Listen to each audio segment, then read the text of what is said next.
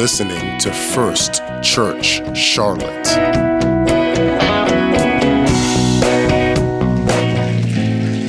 God is good. Somebody say all the time. Praise God. Praise God. And so I want to turn our attention this morning, again, giving honor to Pastor Elms and family and the Bishop Elms and family. Matter of fact, Bishop Elms, if they would have been here, my wife would have been here with me, but they were out of town as well. So she said, You go on. Not that she doesn't love y'all, but you know how family is. And we thank God for the Elms family. We've been blessed indeed. But I feel a family feeling here. I feel like, you know what I feel? Goodwill. And I feel faith for something great from God. And I want to say this, and this is a prophetic word, and maybe God will give me more about this as the service moves on. If there is a a family, if there is a mother or a father that is grieving because one of your children have departed from the faith, I want to say this in the Holy Ghost. They're not gone, they're planted.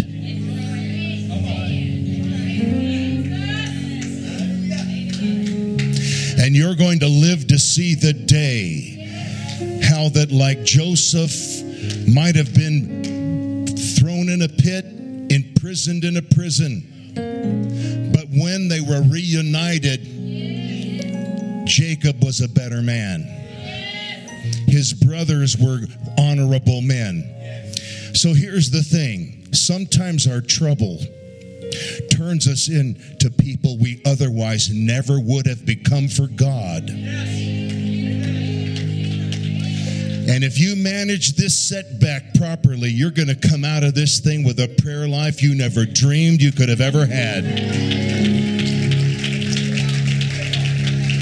Whew. Let me read from the from the Psalms, second Psalm, verse one through four.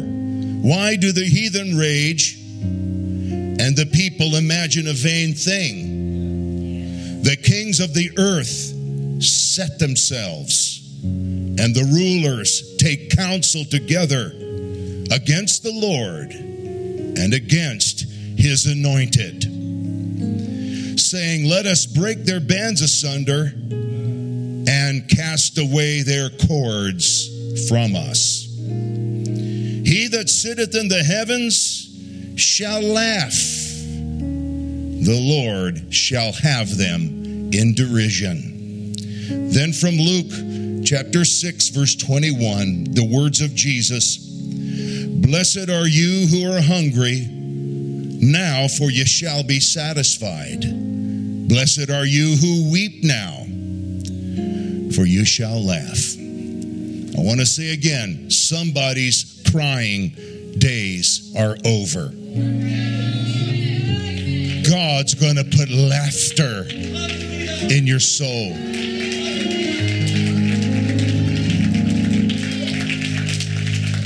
I want to preach from the subject. A funny thing happened on the way to the cross. Let's join together and ask God's blessing. Precious Lord, we thank you for the power of your Spirit in this house today, for the hand of God upon everyone present. We release you to be who you are and to do as you please in the lovely name of Jesus. And everybody said, In Jesus' name.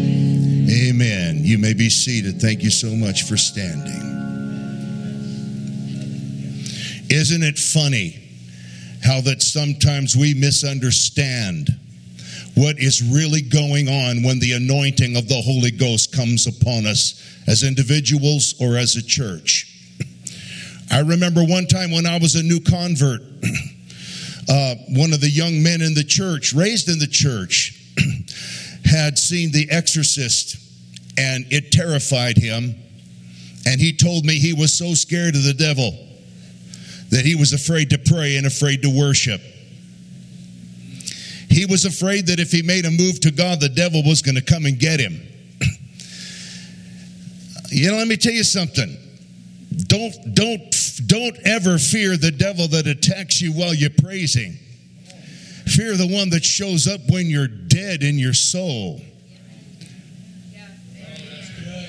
I'm not afraid of the devil who comes to church when I'm magnifying God in praise and worship. I'll be afraid of the one. I said this one time here a while back. Don't fear the devil when he makes a lot of noise. I got a phone call a few weeks ago from someone who said they were the devil. They told me they were out to get me, out to destroy my church. The devil left me a message on my cell phone and even left me a return number, and I called the devil back. The problem was he gave me a bogus phone number that had been disconnected. And I said to the church, I said, I'm not afraid of the devil who makes a lot of noise. I'm afraid of the one who sneaks up in the dead of quiet. So here's one of the funny things that happens along the way, and that is we are we assume sometimes if we get fervent for God, hell will attack us. And he might, but he won't defeat us. Because here's what it says that the Lord's anointed, when we get an anointing on us, we literally put cords and bands on Satan and his minions. Here's, here's the continuum. The freer you are in the Holy Ghost, the more bound Satan and all of his forces are. So if you want to put the devil on restriction, lift your hands. Make a joyful noise unto the Lord. Praise him in the sanctuary. Praise him in the firmament of his power. Praise him for his mighty acts praise him according to his excellent greatness. Let everything that hath breath praise the Lord. Somebody's done wrapped the devil up. He came to church thinking he was going to mess with us. But the minute we allow the anointing to take control, he's finished. He's finished. Come on, when you shout, he stops shouting. Come on, when you laugh, he starts crying. When you worship, he shuts up and sits down. Hallelujah, hallelujah. And so there are 38 times in the Bible that the word laugh or laughter is used. And uh, some of the times are where laughter is appropriate. Some other times it is the wrong thing to do. The book of Ecclesiastes said there's a time to weep and there's a time to laugh.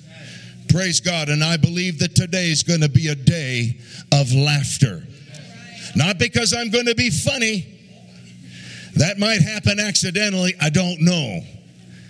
But it's going to be because God gives you a warrior's laugh. We'll say more about that in a little bit. Matter of fact, I was inspired to preach this message uh, because a couple of weeks ago I decided it was time to mow my lawn. Now, those of you that are home lawn mowers, you know, you do your own yard work.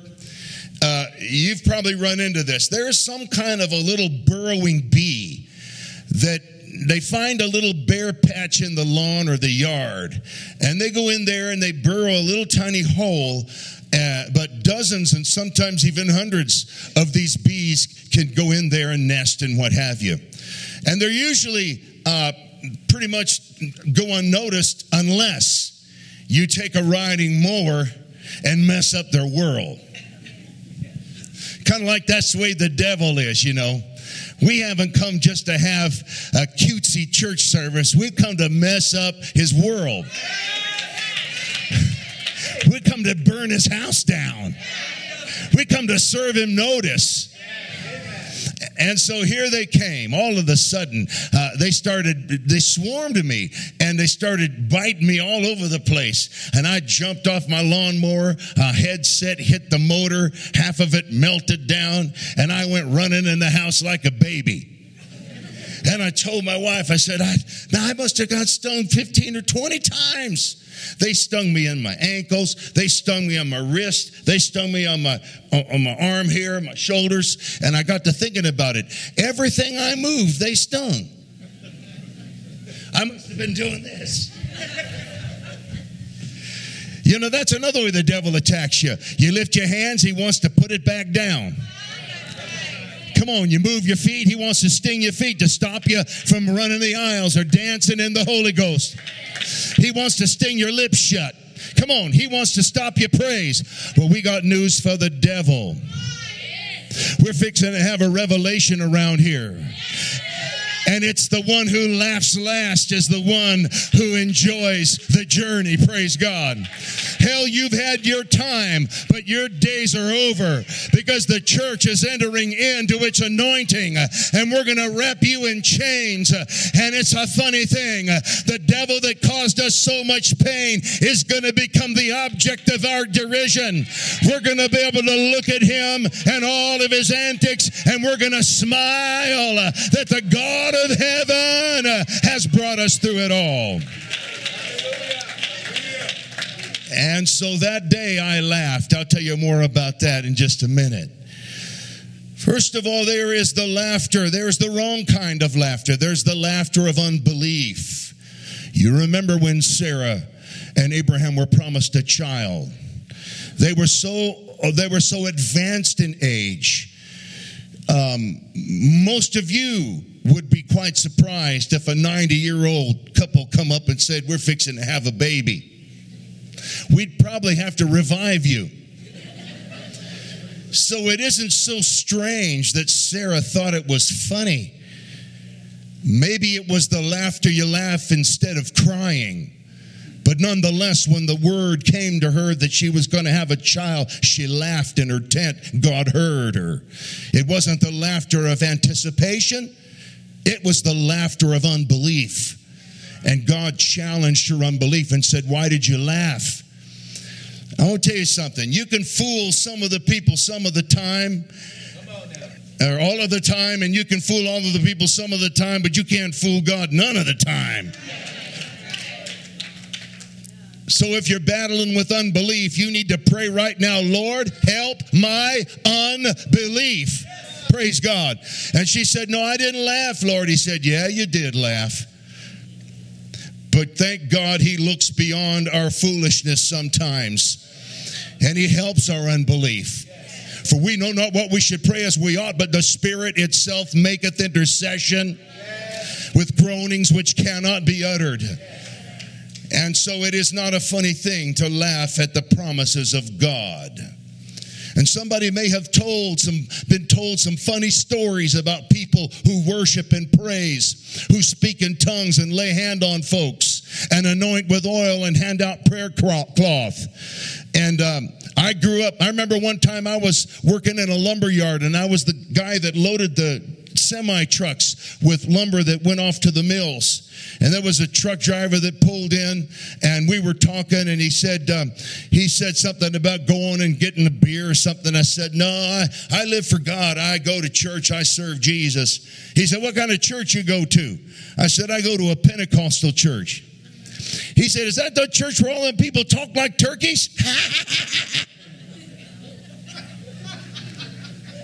oh, don't mess with me. I was a new convert. I was on fire for God.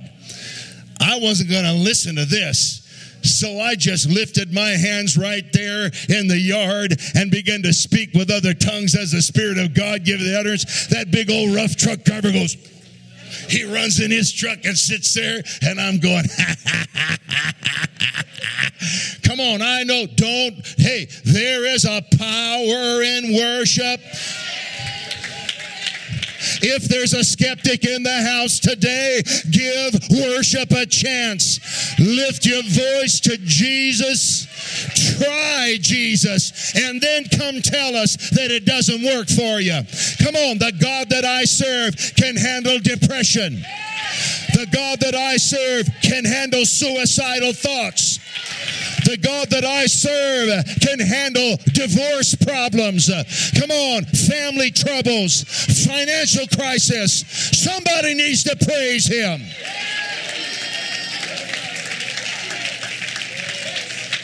In Acts 2:30, in Acts chapter 2, when the day of Pentecost was fully come, they were all in one place in one accord. Suddenly there came a sound from heaven, filled all the house, and they were all filled with the Holy Ghost. And they began to speak with other tongue as the Spirit of God gave them the utterance. Acts chapter 2 and verse 5 said, Now there were Jews living in Jerusalem, devout men. These were, everyone say devout. devout. They were religious people. In their own way, they loved God. They were from every nation under heaven. And they were all amazed. And they said to one another, What meaneth this? And some among them mocked, saying, They are full of new wine. Some were curious about this. Other devout people uh, mocked them as if they had been tipping the bottle. Well, they had, but they weren't drinking spirits, they were drinking of the Spirit. Praise God. You can be devout but deaf to the voice of God. You know what Pentecost proved? That God spoke in the language of everyone that was there that day. That's how desperate God wants you to be filled with His anointing. Every man heard them in their own tongue that day. That is the language of revival. And I might use some Bible terms today that you've never heard before. Maybe you've not been to church much, but I pray that your heart will hear, amen, the voice of God summoning you to a powerful relationship with Him. Yes. And for you, I might be too loud, too boisterous, too much movement, this, that, or the other. But look beyond the superficial and listen to hear the prompting of the Spirit of God. And if you hear that voice say, This is me, this is it, this is what you've been looking for, amen, before this day's over, you're going to laugh. You're going to laugh at the devil. You're going to laugh at the things that had you bound. You're going to laugh at the sin that you thought was so cool. You're going to laugh at all the troubles that have come into your life because they brought you to Jesus. And so there is also not only the laughter of unbelief, there's the laughter of the fool. The Bible says, For as the crackling of thorns under a pot, so is the laughter of the fool in Ecclesiastes 7 and verse number 6. Spectator magazine had a feature article on the rave culture. Now, I've been in church far too long to have actually experienced this. I, um, I was, I'm from the Wood of Woodstock generation. What that means is, I was too young to go to Woodstock, but I would have went if Mama would have let me. But I heard the old timers come back with the stories. But this is a whole different issue. 1988, 89, there was a youth culture that underwent uh, what this article said was the biggest revolution since the 1960s. And uh, it was called acid house music. The drug was ecstasy.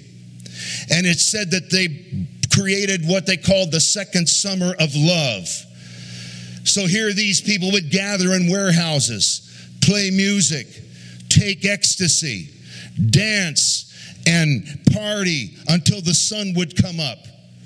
And they claimed that it created this hedonistic haze of love and peace and unity. The problem with the kind of fun that you have at a hedonistic party is when the music stops and the lights go out and the band quits playing and the people go home. That all you're left with is that emptiness. After the rave culture passed through Europe and England and the US, it left a generation of drug addicts of people infected with the HIV virus, questioning their God given gender.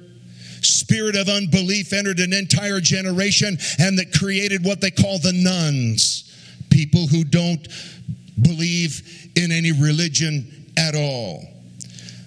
I want to tell, I got to serve news.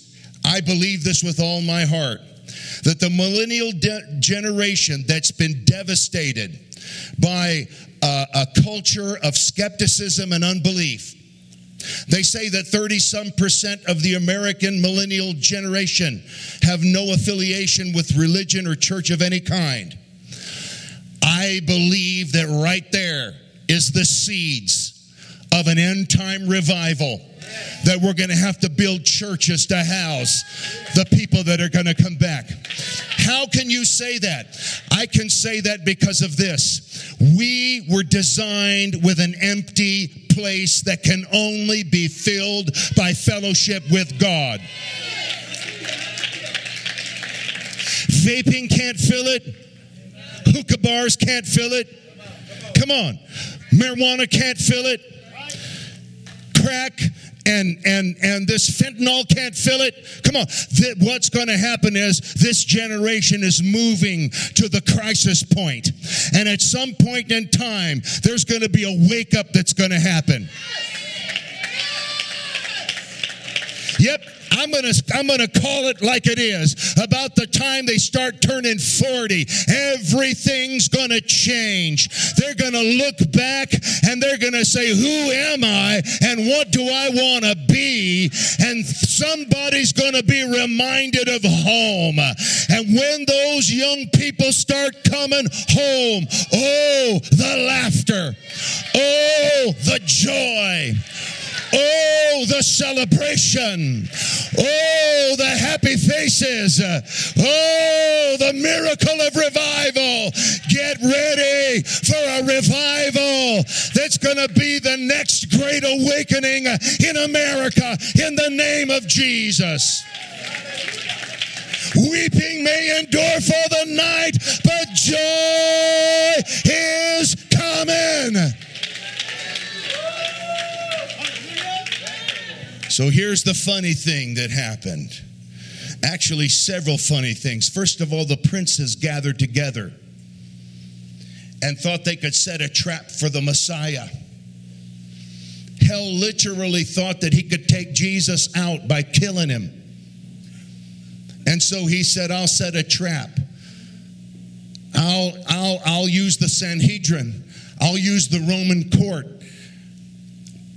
I'll use the Day of Atonement. I'll take care of this.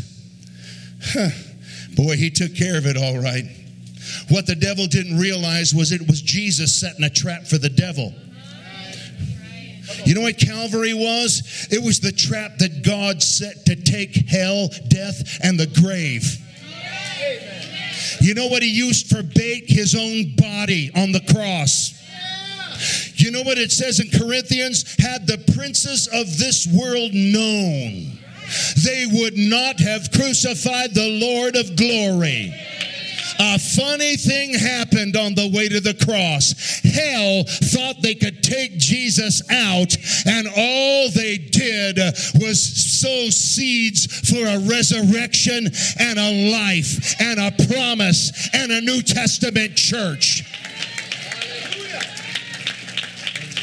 The principalities and powers sat themselves. They braced themselves for the battle of the ages. But the fact of the matter is, amen, the death could not hold Jesus. Death tried to hold on to him, but on that third day, praise God, like the singer said, it may be Friday night, but Sunday's coming. Hallelujah.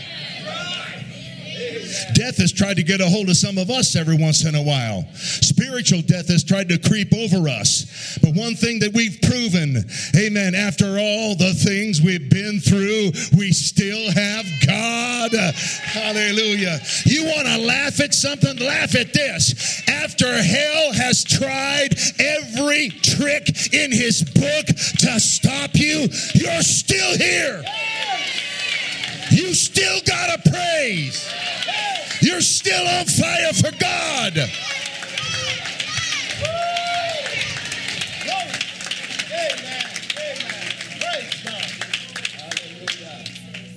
Praise God. And so it is God who is going to have the last laugh. Not God by himself, but he and his anointed.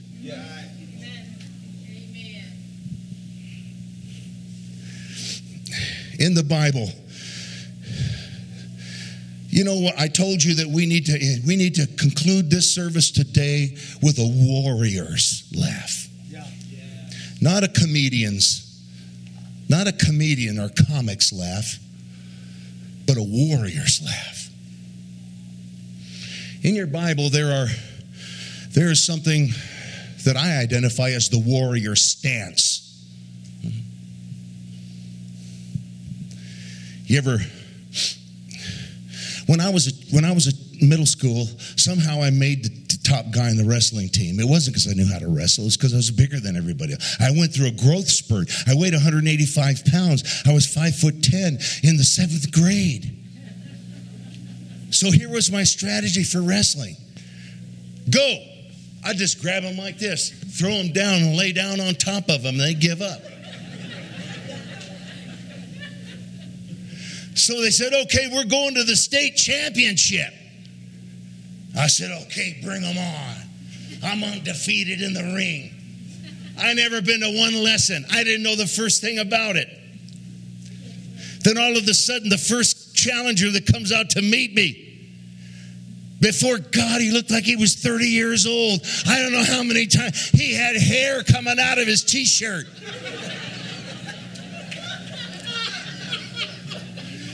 And I remember telling myself, just do what, just do what you've always done. And so I, I took my stance and got ready to brace for him. And he come at me and I grabbed him and the dude stood up. He just stood up like that. And I went sliding right down his back, crashed into the floor. He jumped on top of me. That was it. My wrestling career was over. Well, I want I want the devil to know something. Uh, amen. There is a warrior stance, and that is this: when you've done everything that you can do, stand. Stand, therefore, having your loins girt about with truth. Stand, having the helmet of salvation. Stand, holding the sword of the Spirit. Stand, having your feet shod with the gospel of Jesus Christ. Did you know the devil cannot take you if you plant your feet on the rock Christ Jesus and say, I am going to stand?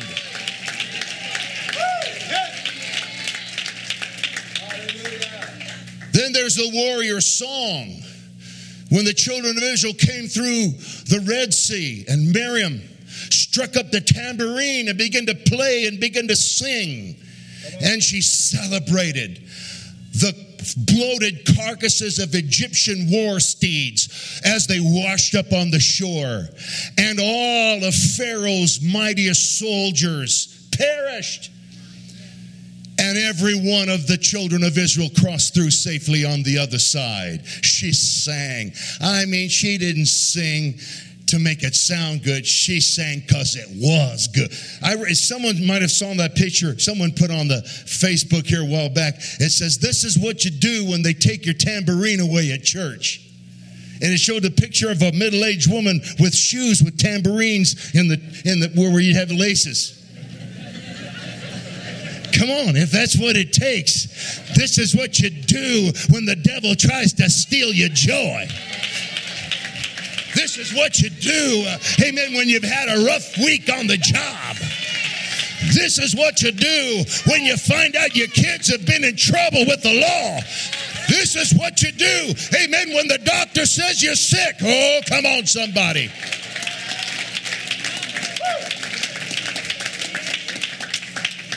I get my stories all messed up. Maybe I've told this before, but it's still good. Yeah, tell it. When I was a new convert, I sang the old church songs. That's what we sung 40 years ago.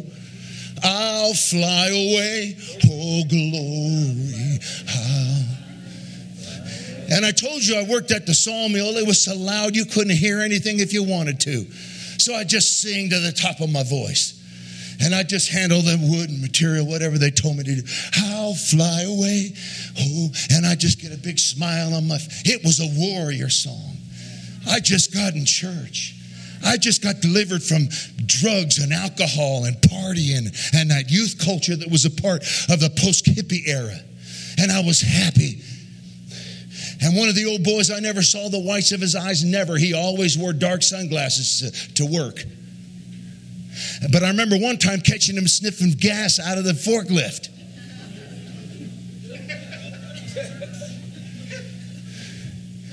He come up to me, he said, he did this. I was singing I'll fly away. He said, Give me some more what you got. I said, What? He said, Give me some more what you got. I said, You want some of what I got? Do you know what I got don't roll up in papers? Do you know what I got don't fit in a syringe? Do you know what I got isn't going to be found in the gas tank of a forklift? What I got come from God out of heaven. Does anybody got what I got? If you got what I got, give him some warrior praise.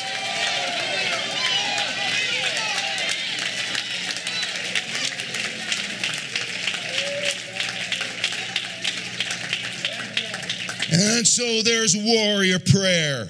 That's where you cast down every imagination and every high thing that exalts itself against the knowledge of God and bring into captivity every thought to the obedience of Christ. There's a warrior shout. That's where you shout with the voice of, oh yeah, with the voice of, not because you have, well, not because you've already won, but because you know you're gonna win. Shout with it. Shout with the voice that you know that you're gonna win. You know you're gonna come out of this.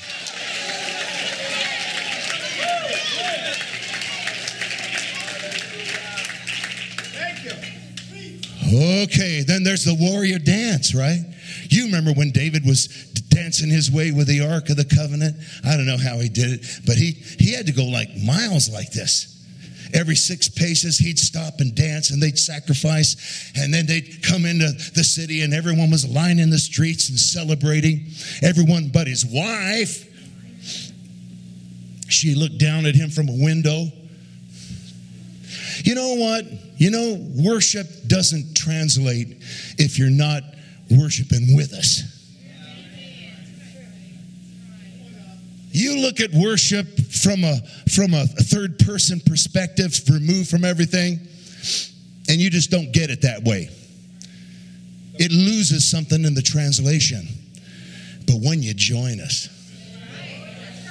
she said, What kind of a king? Fine, fine example of a king you were today, David. Look at you. You acted like the base fellows, dancing around, taking off your royal robe.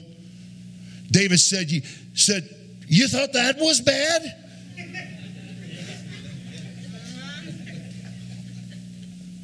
I never did know how to dance as a kid. I had, I had, um, uh, you know, in California, Southern California, where I grew up, there was a lot of Latino friends of mine. They all knew. They were kitchen dancers from the time they were little kids. They get out there, they could do all that, and I just was clumsy and bashful and big and felt stupid. But when I got the Holy Ghost, God put something in my feet. You can't get it at the Fred Astaire dance studio. It comes from God out of heaven. He said, You thought that was bad? I'll be more vile than this. And he began to dance before the Lord with all his might. Somebody needs to dance on the grave of your enemy. Somebody needs to dance on the lies the devil has tried to sell you. Somebody needs to dance on the heartbreak that others have tried to put on you in the name of Jesus. Dance.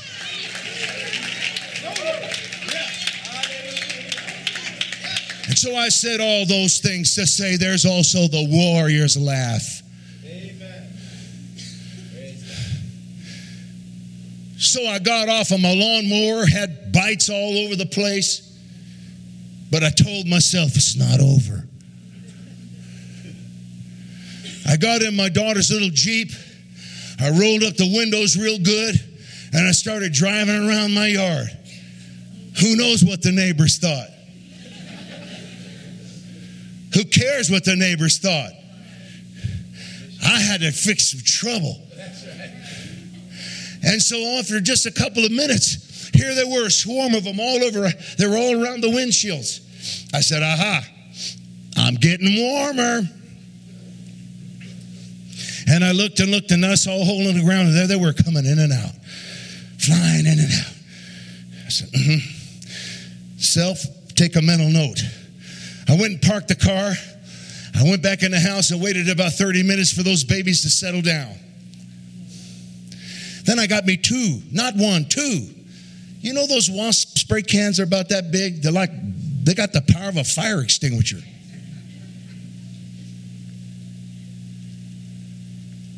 I.e., It's a 20 foot range. I closed in on it. I said, I'm going to use go at 10.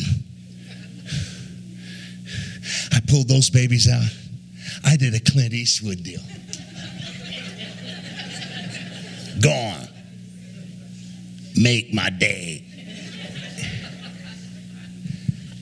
I took those babies, I from two angles not a one of them escaped, and they just drowned in their misery. And I said to them, How dare you try to run me off of my own land? Do you know the devil come in here try to run you out of your own church? Are you going to let him do that to you? And here's what happened next. As the hole filled up with fluid, I began to laugh. yeah, it's the laugh of it's the laugh of superiority. It's the laugh of dominance. It's the laugh of having more ammo than you even need. It's the laugh of greater is he that is in me than he that is in the world. And he that sits in the heavens shall laugh. The devil is puny. He's weak. He's ineffectual. Greater is he that is in you than he that is in the world. It's time to lift your hands. Stand on your feet and give it a warrior's laugh. Ha! Ha! You thought you could stop me. Ha! You thought you could hold me back. You thought I'd crib up on God. Ha! You thought that would be the end of me. Come on, somebody. In the name of Jesus. In the name of Jesus. Who warrior laugh. Who warrior praise. Warrior dance. Oh, Ramamaha. A funny thing happened on our way to heaven, and that is this.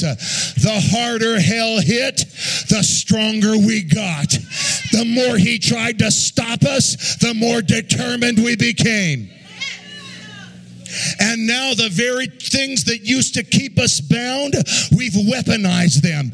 We turned our tests into testimonies. If you were hooked on meth and you're delivered and set free, and the devil told you shut your mouth, he got nothing to say, I'm here to tell you open your mouth and find somebody who is in the same shape you are in and weaponize the story of your life and use what the devil took you out to bring somebody in. Have you gone through a bankruptcy? Are you ashamed of having to file bankruptcy? And you think I'll just sit down and hopefully nobody will notice me? You need to find somebody who's having financial troubles and you need to tell them it doesn't matter how low you go. If you put your faith in God and put God first, He'll, He brought me out, He'll bring you out. That's funny To me, that's funny. He tried to mop up on us. And what did we do? We came back uh, and we brought several more just like us into the kingdom of God. And so now we bring our young people and we're going to pray. Come on, young people and teachers, we're gonna we're gonna pray for you. The schools are in turmoil. The world is a dangerous place. God's got this under control. And so we want God's hand to be on these young people. And our ministry team is going to help us to pray. And you're going to help us pray. I think there's room for everybody, oh, just about room for everybody.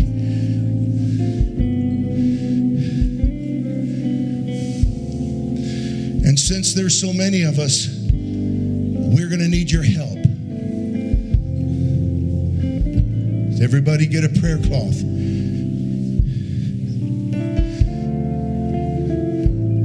Would the congregation just lift your hands and just point them this way? Would you do that? Why don't we lift up a corporate prayer as the prayer team makes their way and lays hands on these children and pray? Lord, right now, in the name of Jesus, we come before you. That the enemy, though he try to spoil the futures of these youngsters, the hand of your almighty presence is going to be upon them to see about them. When they lay their head down at night, you're going to be there guarding them. When they wake up in the morning, you're going to be there. When they ride the bus to school, you're going to protect them. Should somebody come to try to make trouble for them, you're going to defend them. Yes. These are your sheep. These are your children. This is the heritage of the Lord. We pray a mighty anointing upon this youth group today. We pray that you weaponize these kids, that their smile, classroom is going to be a felt peace. Jesus, let your anointing rest on them. God, when the flood comes, bring them through the flood. When the trouble comes, bring them through the trouble.